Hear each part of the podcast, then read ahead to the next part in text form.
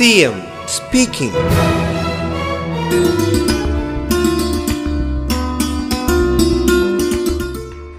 അടുത്ത വർഷം മുതൽ കൂടുതൽ ഗൾഫ് രാജ്യങ്ങളിൽ നീറ്റ് പരീക്ഷാ സെന്ററുകൾ ആരംഭിക്കണമെന്ന കേരളത്തിന്റെ ആവശ്യം പരിഗണിക്കാമെന്ന് വിദേശകാര്യ മന്ത്രാലയം ഉറപ്പ് നൽകിയിട്ടുണ്ട്. വിദേശ റിക്രൂട്ട്മെന്റിന്റെ പേരിലുള്ള തട്ടിപ്പുകൾക്കെതിരെ ജാഗ്രത പാലിക്കണമെന്നും ഉദ്യോഗാർത്ഥികളെ ചൂഷണം ചെയ്യുകയും തട്ടിപ്പ് നടത്തുകയും ചെയ്യുന്ന ഏജൻസികൾക്കെതിരെ ലൈസൻസ് റദ്ദാക്കുന്നതടക്കമുള്ള കർശന നടപടി കൈക്കൊള്ളുമെന്നും വിദേശകാര്യ മന്ത്രാലയം അറിയിച്ചിട്ടുമുണ്ട്. CM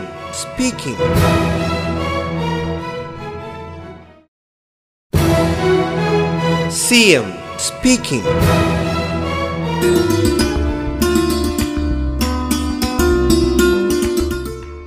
പത്ത് വർഷം തുടർച്ചയായി അംശാദായം അടക്കുന്ന തൊഴിലാളിക്ക് അറുപത് വയസ്സിന് ശേഷം പെൻഷൻ ലഭിക്കും ശാരീരിക അവശതകളെ തുടർന്ന് തൊഴിലെടുക്കാനാകാതെ രണ്ടു വർഷമായി മാറി നിൽക്കുന്നവർക്കും പെൻഷൻ അർഹതയുണ്ടാകും മൂവായിരം രൂപയാണ് പെൻഷൻ.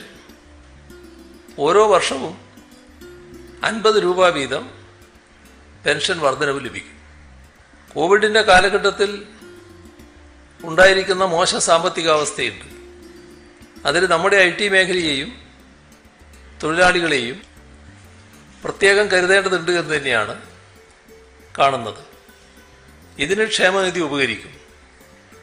ഒന്നര ലക്ഷം തൊഴിലാളികളാണ് ഈ മേഖലയിലുള്ളത് Kerala shops and commercial establishments ക്ഷേമനിധിയിൽ ഈ മേഖലയിൽ ഒരു ലക്ഷത്തി പതിനയ്യായിരത്തി നാനൂറ്റി അൻപത്തിരണ്ട് തൊഴിലാളികളും രണ്ടായിരത്തി അറുന്നൂറ്റി എൺപത്തിരണ്ട് സംരംഭകരും രജിസ്റ്റർ ചെയ്തിട്ടുണ്ട് CM speaking.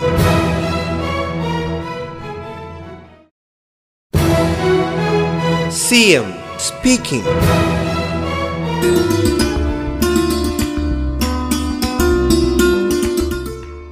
പ്രവാസി ചിട്ടി മൂന്ന് വർഷം കൊണ്ട് അഞ്ഞൂറ് കോടി എന്നിടത്തേക്ക് വളർന്നിട്ടുണ്ട് പ്രവാസി സഹോദരങ്ങളെ സംസ്ഥാനത്തിന്റെ അടിസ്ഥാന സൗകര്യ വികസനത്തിൽ പങ്കാളികളാക്കി അതുവഴി അവർക്ക് സാമ്പത്തിക സുരക്ഷിതത്വവും നാടിന് വികസനവും കൈവരുത്തുക എന്ന ആശയത്തിന്റെ ഫലപ്രാപ്തിയായിരുന്നു കെ എസ് എഫ് ഇയുടെ പ്രവാസി ചിട്ടി.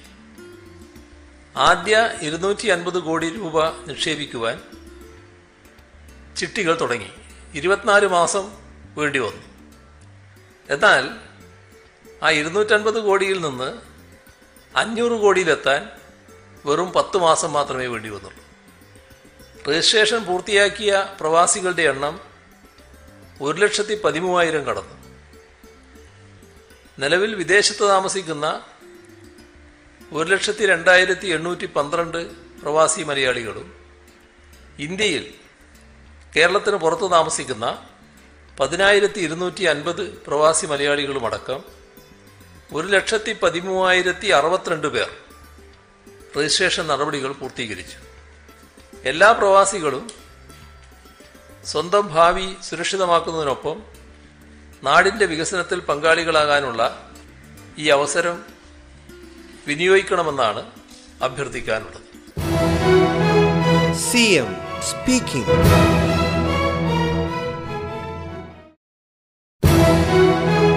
CM speaking.